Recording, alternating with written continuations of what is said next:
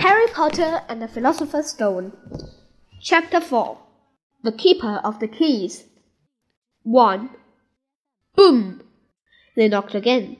Dudley jerked awake. Where's the kennel? he said stupidly. There was a crash behind them, and Uncle Vernon came stickily into the room. He was holding a rifle in his hands. Now they knew they had been a long, same package it had brought with them. Who's there? he shouted. I warn you, I'm armed. There was a pause. Then, smash! The door was hit with such force that it swung clean off its hinges, and with a deafening crash landed flat on the floor. A giant of a man was standing in the doorway.